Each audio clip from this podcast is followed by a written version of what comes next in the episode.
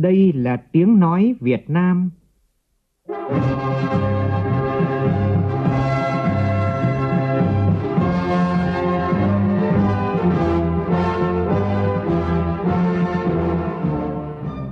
là tiếng nói Việt Nam, phát thanh từ Hà Nội, thủ đô nước Cộng hòa xã hội chủ nghĩa Việt Nam.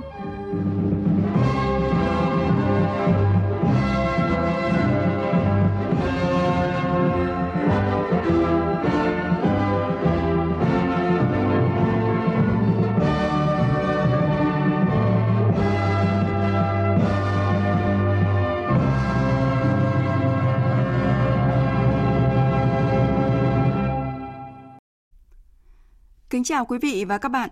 Mời quý vị và các bạn nghe chương trình Thời sự sáng của Đài Tiếng Nói Việt Nam. Hôm nay thứ Tư ngày 19 tháng 5 năm 2021, tức ngày 8 tháng 4 năm Tân Sửu.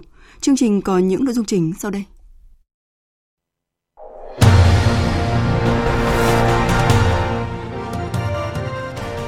Hôm nay chúng ta kỷ niệm 131 năm ngày sinh của Chủ tịch Hồ Chí Minh, người đã đặt nền móng xây dựng nhà nước của nhân dân, do nhân dân, vì nhân dân, phục vụ nhân dân.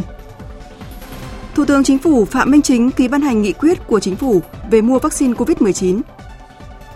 Từ lấy mẫu đơn lẻ chuyển sang lấy mẫu gộp 5, gộp 10, thậm chí là gộp 20, cách làm sáng tạo của thành phố Đà Nẵng đã giúp giảm chi phí xét nghiệm và tranh thủ thời gian vàng để khoanh vùng hạn chế dịch COVID-19 lây lan. Việt Nam trở thành đối tác nhập khẩu lớn thứ 6 của Hoa Kỳ, kim ngạch đạt gần 86 tỷ đô la Mỹ. Thêm tín hiệu đáng mừng trong xuất khẩu là nông sản xuất khẩu nông sản là 100 tấn vải thiều của Việt Nam sẽ được xuất khẩu sang thị trường Australia trong thời gian tới. Trong phần tin thế giới, Việt Nam ủng hộ Hội đồng Bảo an Liên Hợp Quốc cần có tiếng nói thống nhất kịp thời về cuộc xung đột giữa Israel và Palestine. Hãng hàng không của Tunisia thông báo đã nối lại các chuyến bay tới Libya, trở thành hãng hàng không nước ngoài đầu tiên bay tuyến đường này sau 7 năm.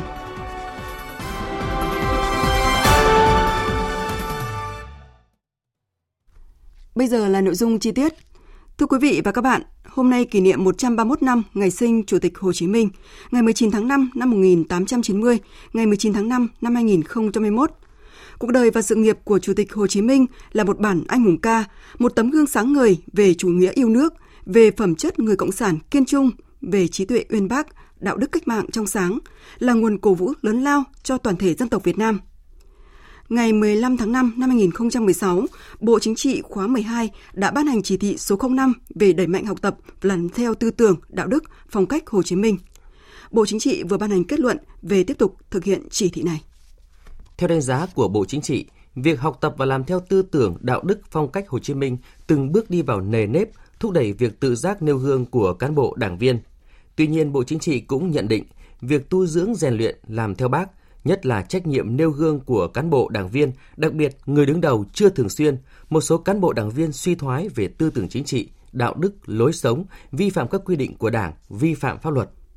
Để tiếp tục thực hiện chỉ thị 05, Bộ Chính trị yêu cầu xử lý nghiêm những việc làm sai trái, thiếu trách nhiệm, quan liêu, hách dịch, cửa quyền, đồng thời kiên trì kiên quyết đấu tranh phòng chống tham nhũng, tiêu cực với tinh thần không có vùng cấm, không có ngoại lệ, không ngừng nghỉ, không bị tác động bởi bất cứ tổ chức cá nhân nào – Song song với đó, khuyến khích cổ vũ cán bộ đảng viên suy nghĩ hành động vì lợi ích chung. Trong quá trình tổ chức thực hiện, Bộ Chính trị lưu ý phải đề cao việc phát huy vai trò trách nhiệm nêu gương của cán bộ đảng viên, nhất là người đứng đầu, trước hết là các ủy viên Bộ Chính trị, Ban Bí thư, Ủy viên Trung ương. Việc tự giác nêu gương để khẳng định vai trò lãnh đạo, tính tiên phong, gương mẫu, trên trước, dưới sau, đảng viên đi trước, làng nước theo sau. Lãnh đạo chủ chốt, các cấp phải thể hiện tư tưởng vững vàng, quan điểm đúng đắn, dám nghĩ, dám làm, dám chịu trách nhiệm, hết lòng vì nước vì dân. Thấy đúng phải cương quyết bảo vệ, thấy sai phải quyết liệt đấu tranh. Sinh thời Chủ tịch Hồ Chí Minh đặc biệt coi trọng vai trò là chủ và làm chủ của nhân dân. Vì vậy trong tư tưởng của người, nhà nước phải là nhà nước của nhân dân, do nhân dân và vì nhân dân, phải phục vụ nhân dân, Xây dựng nhà nước của dân, do dân, vì dân là mục tiêu tối thượng và cao đẹp mà chúng ta đã và đang từng bước thực hiện trong cuộc sống xã hội. Đó là xây dựng nhà nước do nhân dân bầu ra, do nhân dân xây dựng, tất cả quyền lực đều thuộc về nhân dân. Kỷ niệm 131 năm ngày sinh Chủ tịch Hồ Chí Minh, phóng viên Lại Hoa có bài viết Chủ tịch Hồ Chí Minh, người đặt nền móng xây dựng nhà nước của dân, do dân và vì dân. Mời quý vị và các bạn cùng nghe.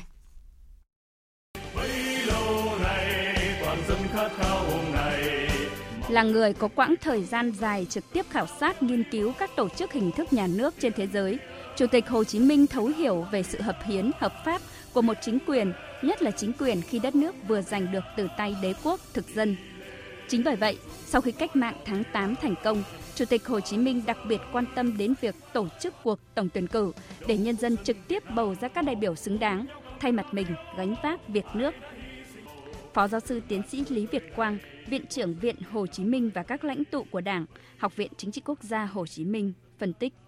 Với cái việc tổ chức thành công bầu cử Quốc hội khóa 1 đã thể hiện rất rõ tinh thần ờ, cách mạng, sự ủng hộ đoàn kết của nhân dân dưới sự lãnh đạo của chính phủ cách mạng mà do Chủ tịch Hồ Chí Minh đứng đầu. Càng thấy rõ hơn ý nghĩa của cái sự kiện trọng đại này trong cái bối cảnh mà thực dân Pháp nó đang gây hấn ở trong Nam và bọn phản động Việt quốc, Việt cách thì nó tìm mọi cách để nó phá hoại cái cuộc bầu cử này. Thế nhưng mà chúng ta vẫn là, đại đa số nhân dân vẫn là hưởng ứng và tham gia đi bầu cử thì cho thấy cái uy tín rất lớn của chính quyền cách mạng. Dưới sự lãnh đạo của Chủ tịch Hồ Chí Minh, nhà nước Việt Nam ngày càng được củng cố và hoàn thiện về các mặt lập pháp, hành pháp và tư pháp, thật sự là công cụ quyền lực của nhân dân, đại diện cho ý chí, nguyện vọng của toàn dân tộc. Nhắc lại tư tưởng lấy dân làm gốc của Chủ tịch Hồ Chí Minh, giáo sư tiến sĩ khoa học Vũ Minh Giang cho rằng lợi ích của nhân dân là trước hết và trên hết, nhiệm vụ của chính quyền và đoàn thể là phụng sự nhân dân chính quyền của ta là chính quyền của dân, do dân và vì dân. Cho nên cái cơ quan đại diện cho quyền và lợi ích của dân đấy là quốc hội đấy, đóng vai trò rất là quan trọng.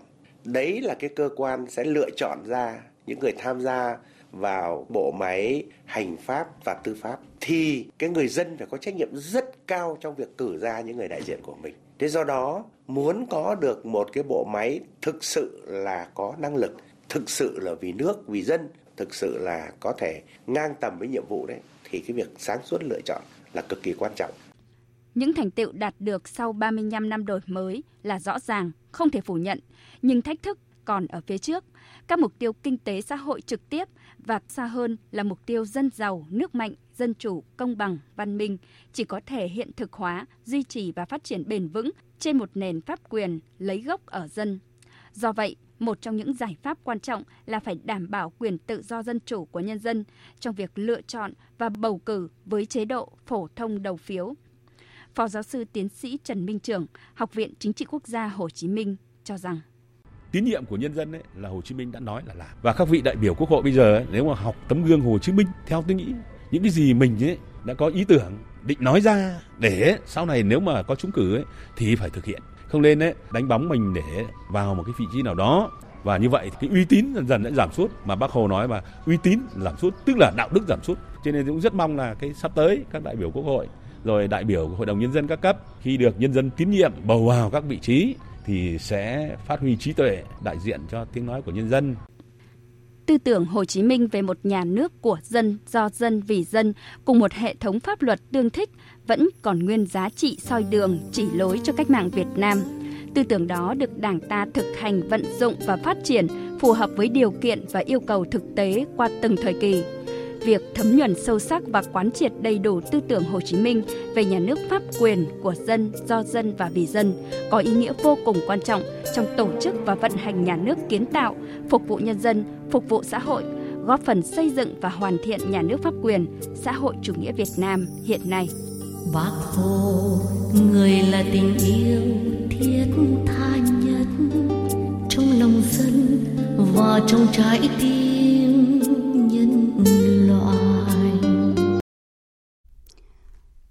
vị và các bạn, hôm nay cũng tròn 80 năm ngày thành lập Mặt trận Việt Minh. Ngày này cách đây 80 năm, từ sáng kiến của lãnh tụ Nguyễn Ái Quốc, Hội nghị lần thứ 8 Ban chấp hành Trung Đảng Cộng sản Đông Dương họp tại Khuổi Nạm, Bắc Bó đã ra nghị quyết thành lập một mặt trận thống nhất rộng rãi, lấy tên là Mặt trận Việt Nam Độc lập Đồng minh, gọi tắt là Việt Minh. Mặt trận Việt Minh là một trong những mốc son lịch sử của dân tộc Việt Nam, với sức hút mạnh mẽ đã đoàn kết toàn dân tộc dưới sự lãnh đạo của Đảng, tạo sức mạnh to lớn cho cuộc đấu tranh giải phóng dân tộc, đánh đuổi phát xít Nhật, thực dân Pháp đi tới thắng lợi của cách mạng tháng 8 năm 1945 và bảo vệ chính quyền cách mạng non trẻ. Mặt trận Việt Minh đã để lại cho Đảng ta nhiều bài học quý báu được Đảng ta vận dụng một cách linh hoạt, hiệu quả trong hai cuộc kháng chiến chống thực dân Pháp để quốc Mỹ xâm lược và trong giai đoạn hiện nay. Tư tưởng đoàn kết toàn dân tộc không chỉ có tác dụng to lớn trong cách mạng giải phóng dân tộc mà còn có tác dụng quyết định cho sự thành công của công cuộc đổi mới và xây dựng chủ nghĩa xã hội hiện nay.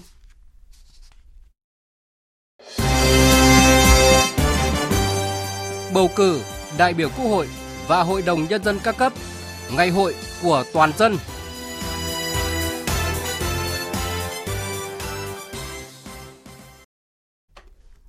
Thưa quý vị, Thủ tướng Chính phủ Phạm Minh Chính vừa có công điện yêu cầu các bộ ngành địa phương tập trung tổ chức thành công cuộc bầu cử đại biểu Quốc hội khóa 15 và đại biểu Hội đồng Nhân dân các cấp nhiệm kỳ 2021-2026. Trong công điện, Thủ tướng Chính phủ yêu cầu Bộ Y tế thường xuyên cập nhật, đánh giá, dự báo tình hình dịch COVID-19, bổ sung các phương án, giải pháp phù hợp, sẵn sàng kịp thời ứng phó các tình huống trong phòng chống dịch COVID-19, đảm bảo an toàn, hiệu quả – Thủ tướng Chính phủ cũng yêu cầu Bộ Thông tin và Truyền thông tiếp tục đẩy mạnh các thông điệp truyền thông, vận động cử tri đi bầu cử, tăng cường thông tin chuẩn xác, sáng tạo, sinh động, giám sát kiểm soát tốt an toàn thông tin, chỉ đạo phản bác, ngăn chặn, xử lý kịp thời các thông tin xuyên tạc, quan điểm sai trái trên không gian mạng về cuộc bầu cử. Trong kỳ bầu cử đại biểu Quốc hội khóa 15 và đại biểu Hội đồng nhân dân các cấp nhiệm kỳ tới, thành phố Hồ Chí Minh sẽ bầu 30 đại biểu Quốc hội và 95 đại biểu Hội đồng nhân dân. Là đầu tàu kinh tế của cả nước, tiếng nói của các đại biểu dân cử ở thành phố Hồ Chí Minh rất quan trọng. Do vậy, các cử tri là doanh nghiệp đã gửi gắm nhiều tâm tư, nguyện vọng tới các đại biểu dân cử trong lần này. Phản ánh của phóng viên Lệ Hằng thường trú tại thành phố Hồ Chí Minh. Bà Lý Kim Chi, Chủ tịch Hội Lương thực Thực phẩm Thành phố Hồ Chí Minh mong muốn các đại biểu dân cử thúc đẩy chính sách liên kết vùng để giúp nông dân tránh được cảnh được mùa mất giá và tạo thêm giá trị gia tăng cho sản phẩm nông nghiệp xuất khẩu xây dựng ra một liên kết vùng, xây dựng được một số các cái hệ thống kho lạnh dự trữ theo cái tiêu chuẩn quốc gia là sẽ phát huy hết được các cái tác dụng của các cái sản phẩm của ngành. Cần thêm cái sự hỗ trợ và của các cái đại biểu quốc hội để mà đưa cái ngành chế biến lương thực thực phẩm tiến lên vượt và bằng cái tầm với các cái nước trong khu vực. Theo Hiệp hội Doanh nghiệp Thành phố Hồ Chí Minh, Thời gian qua có một số đại biểu dân cử thể hiện rất tốt vai trò của mình, nhưng cũng có một số đại biểu hoạt động của họ rất mờ nhạt. Cả nhiệm kỳ không phát biểu hay có ý kiến gì, những đại biểu này đến hẹn lại lên, chỉ tiếp xúc cử tri theo lịch định kỳ là xong. Luật sư Phạm Ngọc Hưng, Phó Chủ tịch Hiệp hội Doanh nghiệp Thành phố Hồ Chí Minh cho rằng mỗi đại biểu dân cử nên có địa chỉ cụ thể để người dân doanh nghiệp có thể liên hệ trực tiếp mà không bắt buộc phải gửi đến Hội đồng nhân dân hay đoàn đại biểu Quốc hội. Tuy nhiên để làm được điều này cần phải có cơ chế thuận lợi cho đại biểu dân cử. Chúng ta cũng có một cái cơ chế để cho khi mà các đại biểu dân cử này yêu cầu các cơ quan quản lý nhà nước trả lời thì các cơ quan liên quan các cái đơn vị quản lý nhà nước đó có phải có trách nhiệm giải trình cho chính bản thân đại biểu đó chứ không phải giải trình cho hội đồng nhân dân hay quốc hội hay là ban dân nguyện hay ủy ban này ủy ban kia. Từng đại biểu như thế có quyền yêu cầu giải trình. Nếu làm điều đó chúng ta sẽ phát huy dân chủ rất là tốt. Việt Nam đang trong giai đoạn phát triển, nhất là trong bối cảnh nước ta tham gia các hiệp định thương mại tự do thế hệ mới. Các doanh nghiệp đang đối mặt với nhiều khó khăn, thách thức về nguồn nhân lực chưa đáp ứng được yêu cầu, về vốn, kinh nghiệm quản trị, vân vân. Vì vậy, doanh nghiệp mong muốn các đại biểu Quốc hội, Hội đồng dân các cấp khi trúng cử vào nhiệm kỳ tới sẽ tích cực tham gia xây dựng các dự án luật, tạo nhiều thuận lợi, cơ hội giúp cho cộng đồng doanh nghiệp cùng nhau vượt qua khó khăn, ảnh hưởng của dịch bệnh ngày càng phát triển và bứt phá vươn lên. đẩy lùi COVID-19, bảo vệ mình là bảo vệ cộng đồng.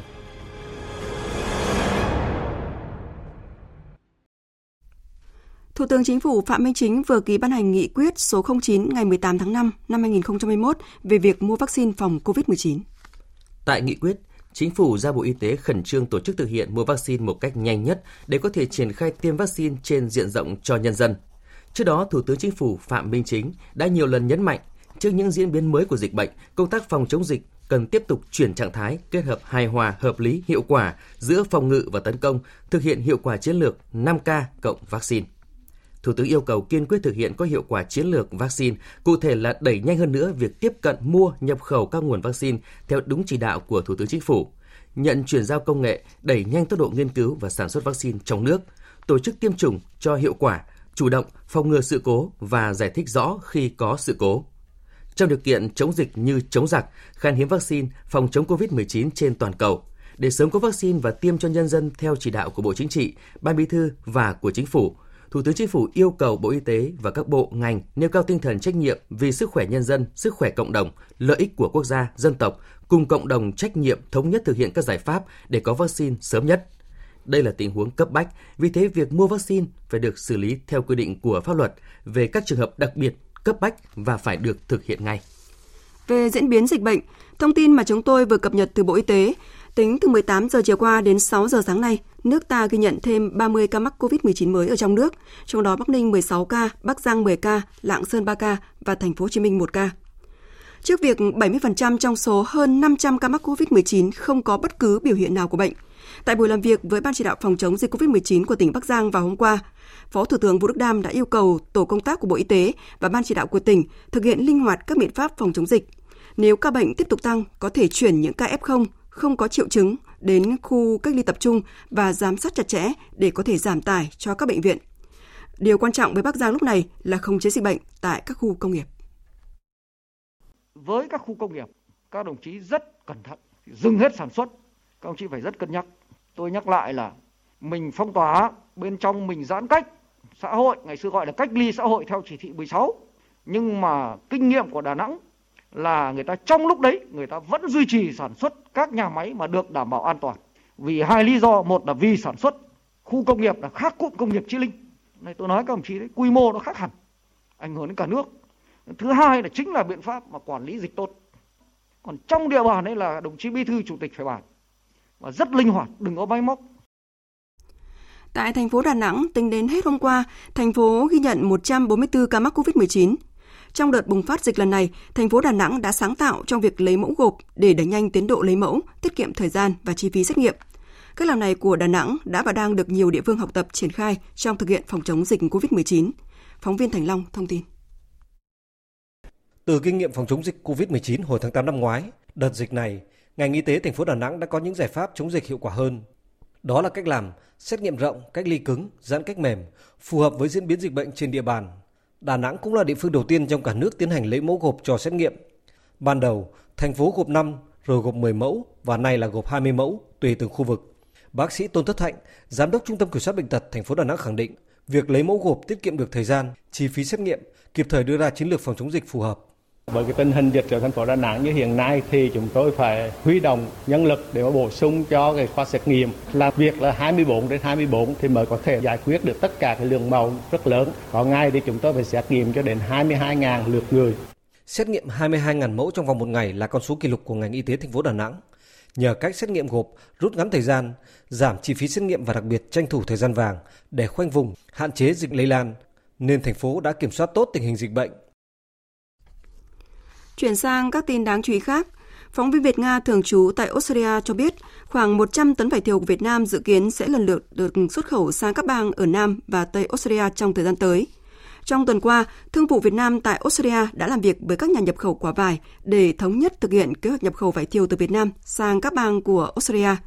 Đối với các bang còn lại, Thương vụ đang tiếp tục kết nối giao thương, căn cứ vào tình hình vận chuyển – Thương vụ sẽ tiếp tục triển khai chương trình xây dựng thương hiệu và thúc đẩy tiêu thụ vải quả Việt Nam tại Australia qua việc kết nối giao thương liên tục suốt mùa vải và cử cán bộ trực tiếp phối hợp tháo gỡ khó khăn do các thủ tục nhập khẩu tại thị trường này.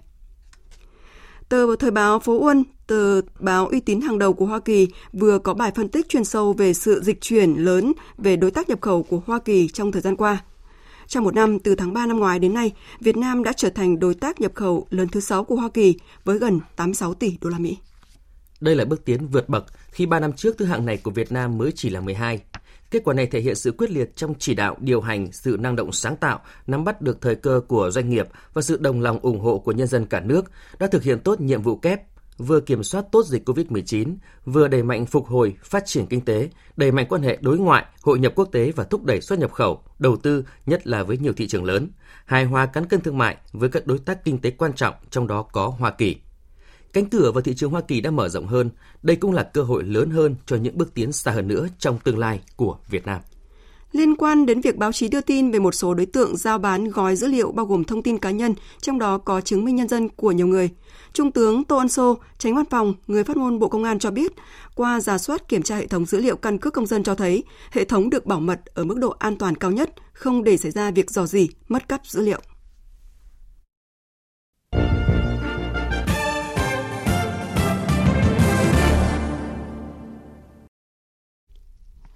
Mời quý vị và các bạn nghe tiếp chương trình với phần tin quốc tế.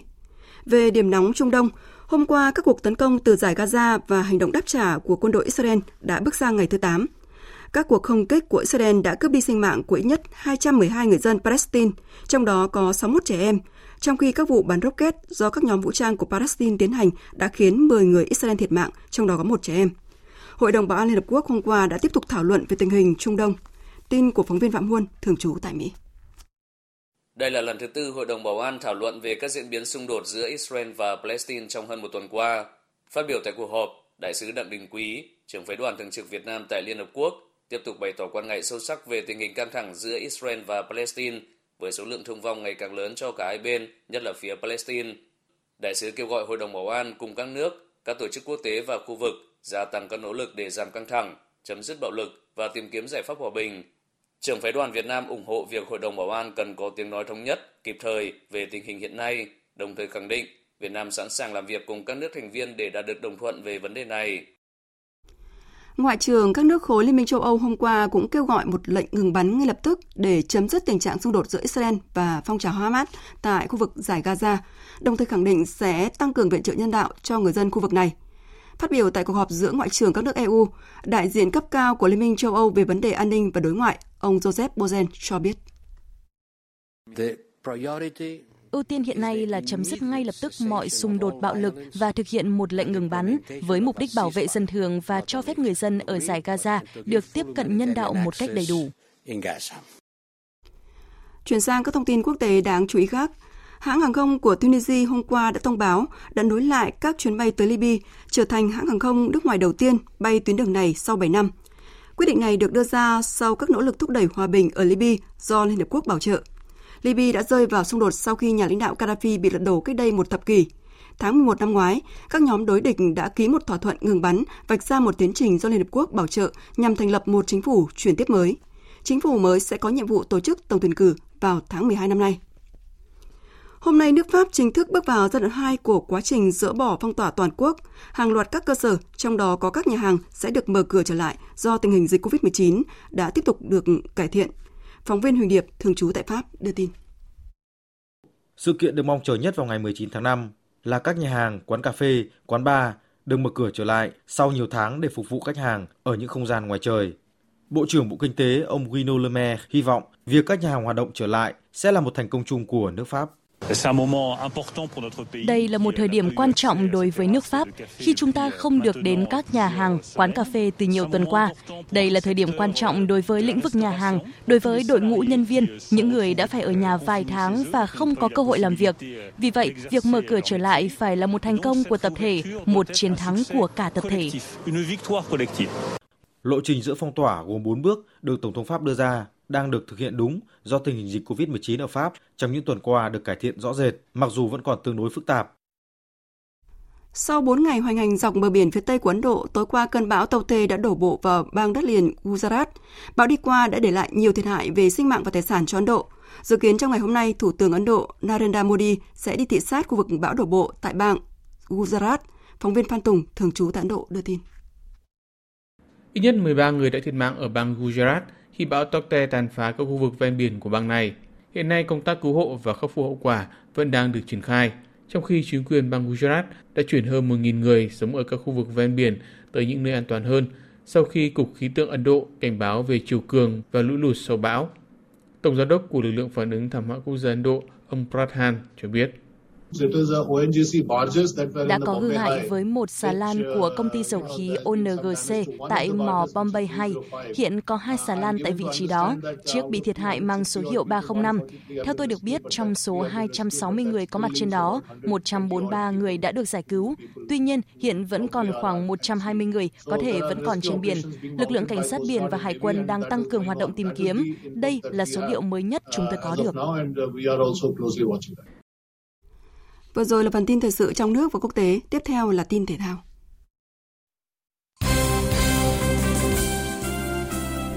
Trong kế hoạch chuẩn bị cho các trận đấu còn lại của vòng đại World Cup 2022, chiều tối qua đội tuyển quốc gia đã có hai trận đá giao hữu với U22 Việt Nam.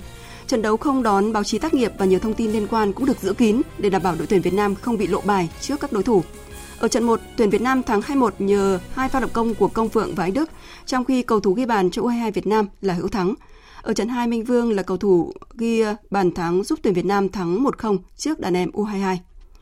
Đêm qua, các trận đấu vòng 37 ngoại hạng Anh chính thức khởi tranh cũng là vòng đầu đánh dấu sự trở lại của khán giả ở tất cả các sân vận động với số lượng hạn chế.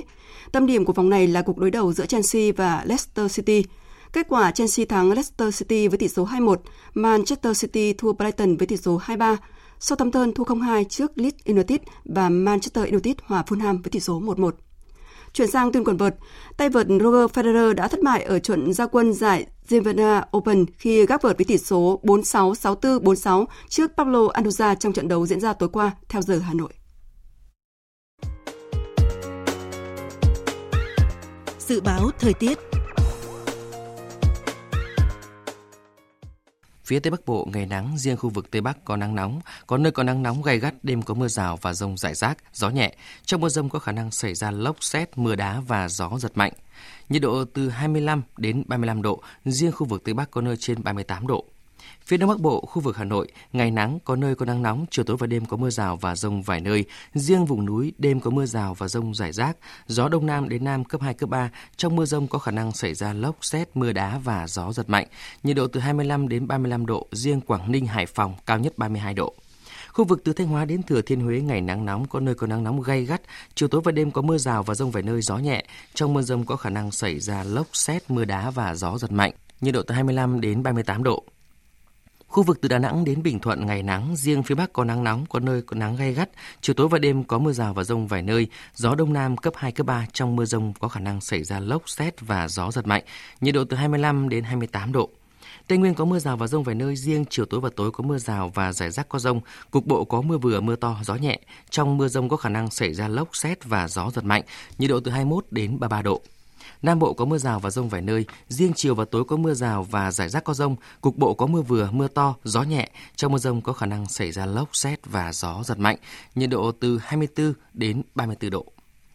Dự báo thời tiết biển, Vịnh Bắc Bộ có mưa rào và rông vài nơi tầm nhìn xa trên 10 km, gió Nam cấp 4, cấp 5, đêm có lúc cấp 6. Vùng biển từ Quảng Trị đến Quảng Ngãi, vùng biển từ Bình Định đến Ninh Thuận có mưa rào và rông vài nơi, tầm nhìn xa trên 10 km, gió Đông Nam đến Nam cấp 3, cấp 4. Vùng biển từ Bình Thuận đến Cà Mau, vùng biển từ Cà Mau đến Kiên Giang có mưa rào và rông rải rác. Trong mưa rông có khả năng xảy ra lốc xoáy và gió giật mạnh. Tầm nhìn xa trên 10 km giảm xuống 4 đến 10 km trong mưa, gió nhẹ. Khu vực Bắc Biển Đông, khu vực quần đảo Hoàng Sa thuộc thành phố Đà Nẵng có mưa rào vài nơi, tầm nhìn xa trên 10 km, gió đông nam đến nam cấp 3 cấp 4. Khu vực giữa Biển Đông có mưa rào và rông vài nơi, riêng phía Đông có mưa rào rải rác và có nơi có rông. Trong mưa rông có khả năng xảy ra lốc xoáy và gió giật mạnh. Tầm nhìn xa trên 10 km giảm xuống 4 đến 10 km trong mưa, gió Đông Nam đến Nam cấp 3, cấp 4. Khu vực Nam Biển Đông, khu vực quần đảo Trường Sa thuộc tỉnh Khánh Hòa và Vịnh Thái Lan có mưa rào rải rác và có nơi có rông. Trong mưa rông có khả năng xảy ra lốc xoáy và gió giật mạnh. Tầm nhìn xa trên 10 km giảm xuống 4 đến 10 km trong mưa, gió nhẹ.